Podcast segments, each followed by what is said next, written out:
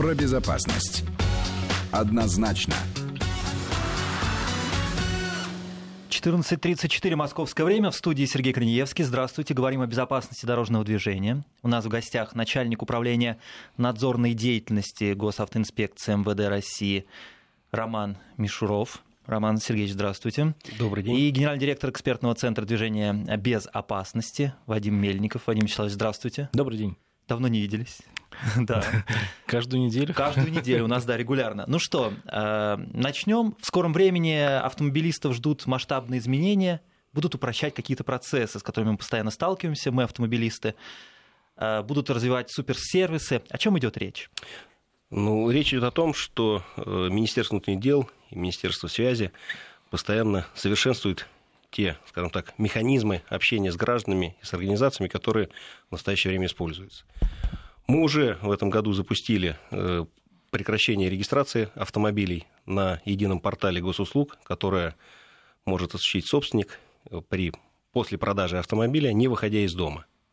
Что значительно, конечно же, упростило жизнь гражданам, разгрузило наше подразделение частично. Теперь очередей нету. Ну, очереди есть, да? но мы, соответственно, их регулируем, и, mm-hmm. и люди получают услуги как бы, да, в установленные промежутки времени, mm-hmm. установленные, соответственно, нормативы. Э, в будущем планируется, конечно, запускать еще ряд соответствующих информационных э, ресурсов. В первую очередь, это то, что заложено в так называемые суперсервисы.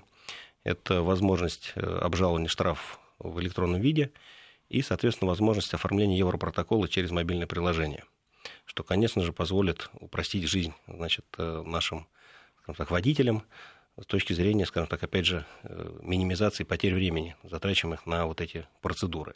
Соответственно, также будут э, в дальнейшем переводиться в э, цифровой, скажем так, вид и те услуги, которые мы оказываем государственные, по мере возможности, скажем так, и их готовности. Поэтому как бы, мы движемся вперед. Вадим Вячеславович, а дайте нам вот контекст, в принципе, да, ведь это же сейчас все эти суперсервисы, это же настолько сейчас актуально, да, и в других областях. То есть мы, получается, движемся вперед наша автоинспекция вместе со всеми. Да? Ну, вы знаете, на самом деле, я вот сейчас коллегу слушал, вообще даже э, словосочетание суперсервисы и вообще угу. как бы все эти интерактивные сервисы, которые сейчас есть у нас как у водителей, это действительно все уже реальность, то есть это не какое-то будущее. Да. Хотя, в принципе, а, ближайшее будущее будет введено ряд других интересных вещей, например, там та же телемедицина, тот же электронный путевой лист, там и ряд других сервисов, которые действительно не только обычным гражданам с точки зрения пользования обычным транспортным средством простят жизнь, но и коммерческим предприятиям, бизнесу, потому что это же колоссальные издержки. То есть, например, там те же печатные путевые листы, это нужно напечатать, распечатать, поставить подписи и так далее. Это куча денег, куча средств, которые тратятся на это. В ближайшее будущее, я, насколько знаю, например, в одном из регионов сейчас ведут пилотные проекты. Если все будет прекрасно, соответственно, это, собственно говоря, перспектива самых ближайших дней. Ну и, в принципе, вспомните ситуацию. Буквально 10 лет назад мы мало кто э, там активно использовали мобильные приложения. Даже телефонов не было, собственно говоря, на которых были приложения. Сейчас а, пользование любыми сервисами там, вызова транспортных средств, оформление Европротокола и так далее. Это все внедряется буквально на наших глазах. И очень радостно, что со стороны госинспекции все эти сервисы есть, и я всячески призываю всех слушателей их пользоваться, потому что есть иногда проблема, что они есть, а мы просто про них не знаем, и идем по старинке там в очередь и так далее, и так далее. А все можно сделать гораздо проще. Да, Роман Сергеевич, то есть цель вообще сделать так, чтобы человек просто из своего телефона мог решать вообще почти все проблемы. Ну, что, скажем да? так, те, те вопросы, угу. которые не требуют личного присутствия да. заявителя, чтобы их максимально автоматизировать и перевести, соответственно, в такой цифровой режим. Более того, говорю, вот в рамках, как бы продолжая да, слова значит, э, реализуется еще ряд, скажем так, э, задач по, допустим, возможности допуска организаций, которые перевозят пассажиров или каршеринговых сервисов, да, к нашим информационным ресурсам для того, чтобы они могли проверять э, своих водителей, соответственно, либо тех лиц, которые арендуют автомобили, на предмет легитимности их водительских удостоверений, на предмет отсутствия у них значит, лишения права управления и многие-многие другие вопросы. И действительно уже сейчас соответствующие решения как бы технически реализуются, правительством э, Российской Федерации они поддержаны, и, соответственно, мы в ближайшее уже время как бы выйдем на, скажем так, иной уровень развития отношений между вот, органами госвласти и гражданами, и бизнесом с точки зрения обеспечения именно безопасности дорожного движения.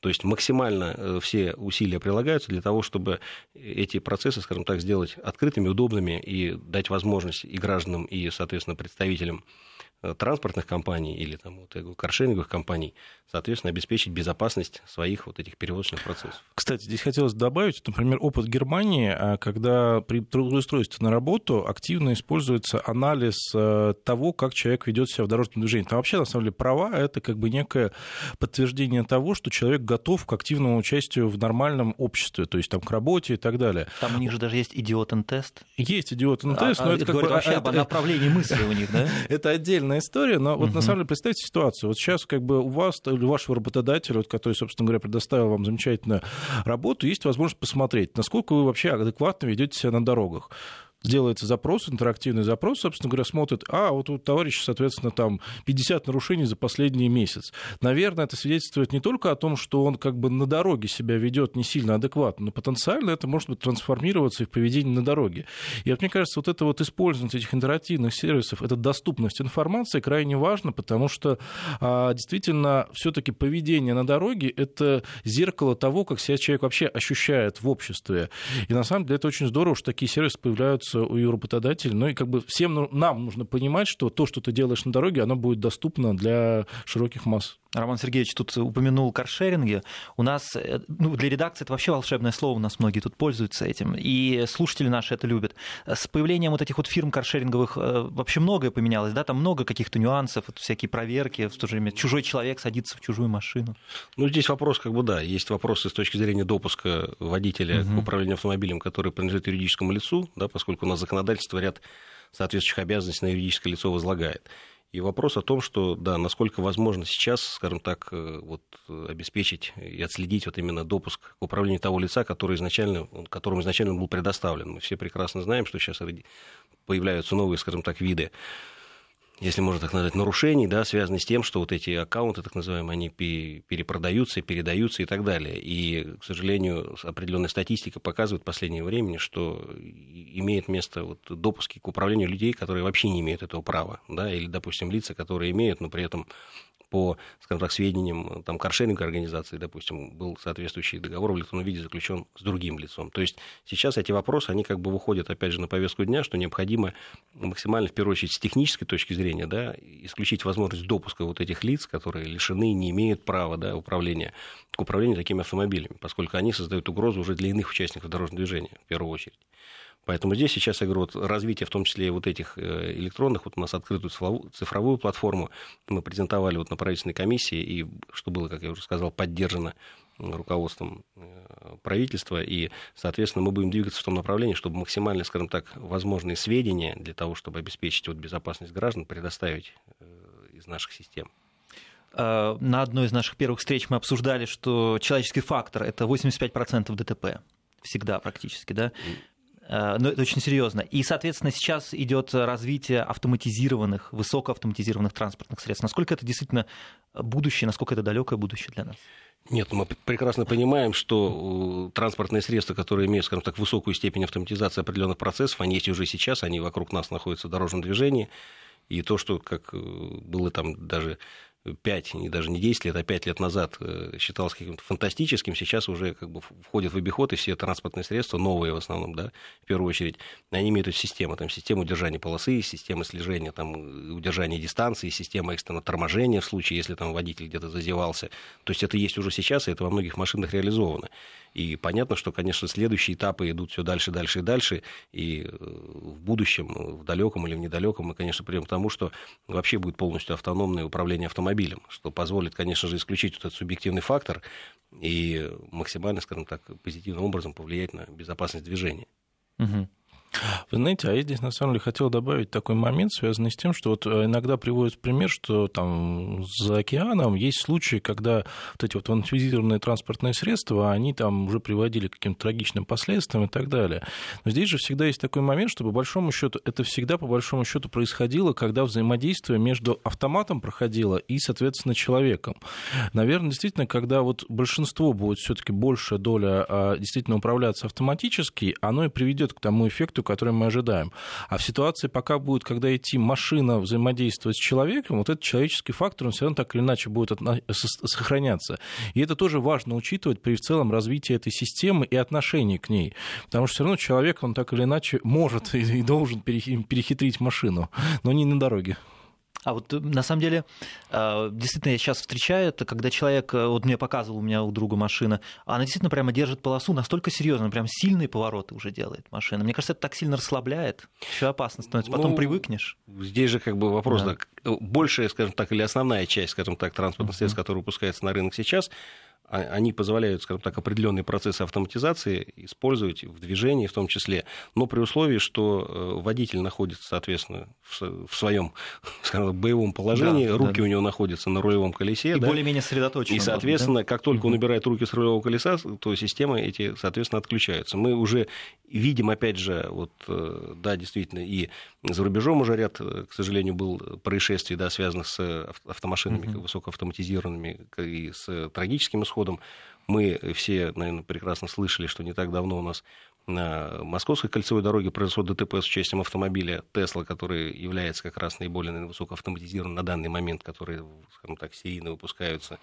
И все это говорит о том, что, конечно, здесь вопрос вот этой безопасности и, скажем так, соотношения автоматизации и безопасности иных участников, он должно быть как бы стоять э, ну, кстати, здесь еще, наверное, хотелось бы тоже порекомендовать или добавить вот это моя любимая тема коллегам из э, Министерства просвещения и образования уже сейчас начать думать над интеграцией а, этой темы в подготовку водителей. Потому что все равно вот эти вот системы, которые позволяют автоматизировать процесс, а по большому счету, где ты можешь научиться ими пользоваться? Да вообще понять, что как бы либо ты, либо кто-то другой может ими пользоваться. То есть, например, ты едешь по полосе, да, а впереди автомобиль включил там, допустим, автопилот, либо систему удержания полосы. Ведь это тоже определенная система взаимодействия с транспортом. И, наверное, к этому людей уже надо сейчас готовить, интегрировать это в примерные программы и активно про это дискутировать в рамках подготовки водителей в автошколах. Угу. А если говорить о, вообще о беспилотных транспортных средствах? Говорят, законодательство не готово еще. Все уже транспортные средства есть, а много вопросов остается. Ну, в первую очередь, вопрос, конечно, как основной кто вопрос, виноват? это ну, кто виноват. Да, это же, да, к, к сожалению, как это да. уже констатация факта, когда угу. что-то, не дай бог, произошло. А вопрос э, остается о том, что все-таки э, человек, который управляет э, полностью, скажем так, автоматизированным автомобилем, кто он для, скажем так, иных участников дорожного движения? Водитель Водитель – это лицо, которое может воздействовать на органы управления, тем самым изменяет там движение и так далее, и так далее, транспортного средства. И несет ответственность. То есть, если да. водитель, да, угу. если вот это лицо, находящееся в полностью автоматизированном автомобиле, не может влиять на него с точки зрения органов управления, потому что мы понимаем, что самый, скажем так, уже финальный этап развития беспилотных транспортных средств там, или там высокоавтоматизированных, это отсутствие любых органов управления. Это как вот в фильмах будущего да. мы смотрим, да, что сел, сказал, куда тебе нужно ехать, и машина тебя повезла. Соответственно, конечно же, здесь рассматривать как водителя это лицо нельзя, потому что он никаким образом не может влиять на э, движение автомобиля. Сейчас, с точки зрения, скажем так, вот э, тех технологий, которые на данный момент дошли, да, у нас лицо, которое находится за рулем этого автомобиля, он может влиять на данное транспортное средство, и, соответственно, он является водителем. Поэтому основной, скажем так, э, вопрос, который мучает юристов как бы не только в Российской Федерации, но, скажем, и в мире, это вопрос, скажем так, кто в данном случае будет являться водителем да, для данного транспортного средства, и, как вы правильно сказали, кто же будет, если, не дай бог, наступают какие-то последствия, кто будет нести соответствующую, соответствующую ответственность за те действия, которые вот этот автомобиль называется, произвел.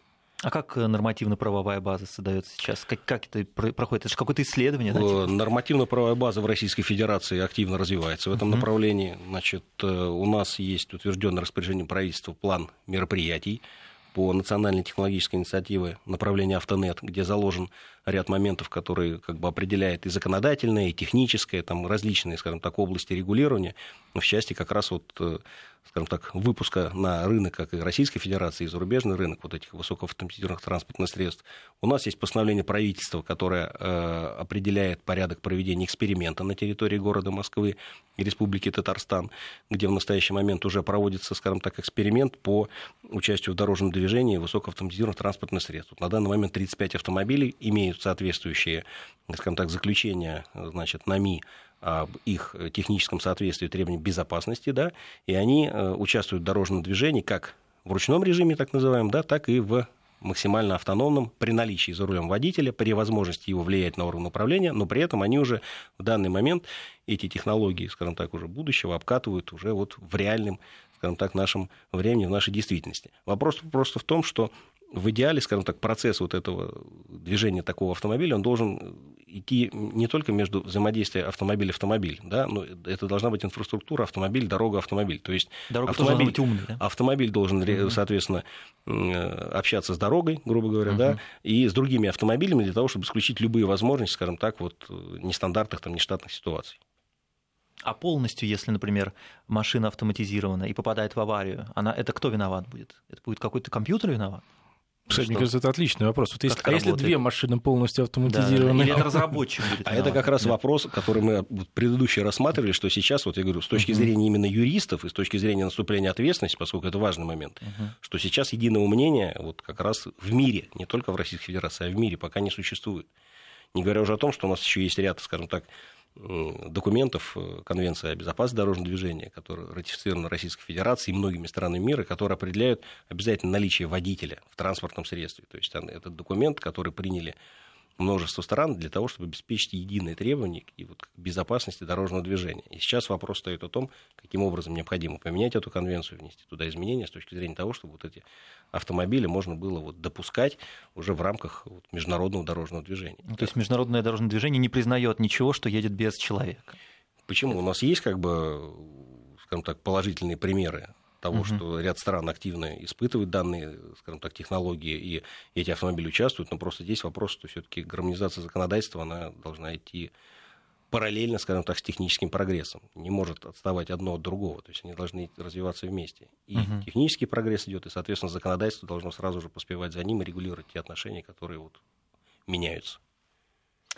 И получается, что у нас э, такие транспортные средства которые полностью управляются компьютером, они более безопасны, да? Они обеспечивают не только необходимый, но еще более высокий уровень безопасности, чем человек. Ну, получается, как только мы, это любой, наверное, процесс да. нашей жизнедеятельности, да, как только мы исключаем субъективный фактор, делаем процесс максимально объективным и независимым, соответственно, его безопасность, как правило, повышается. И, соответственно, как только мы исключаем субъективный фактор водителя, понятно, что компьютер он не может устать. Да, он одинаково видит в любое время дня и ночи с точки зрения там, существующих систем там, и ночного видения и всего остального. И, конечно же, компьютер обеспечивает гораздо большую безопасность по сравнению с человеком. Просто, я говорю, вопрос в том, что вот эти автомобили, эти компьютеры, они должны быть максимально вот, взаимодействовать, вот эту гармонию взаимодействия между э, компьютером в машине, компьютером на дороге. Как бы вот этот процесс должен быть, если мы его автоматизируем, мы должны автоматизировать его полностью, а не какие-то его части. Тогда мы говорим уже вот о неких, скажем так, улучшениях, но о полной безопасности пока речи еще быть не может. То есть здесь необходимо все максимально автоматизировать, тогда уже, конечно же, уровень безопасности у нас будет гораздо выше. Угу. Владимир Вячеславович, знаете, мне здесь кажется, есть да. такой момент интересный. Вот мы сейчас говорим про цифровизацию и так далее.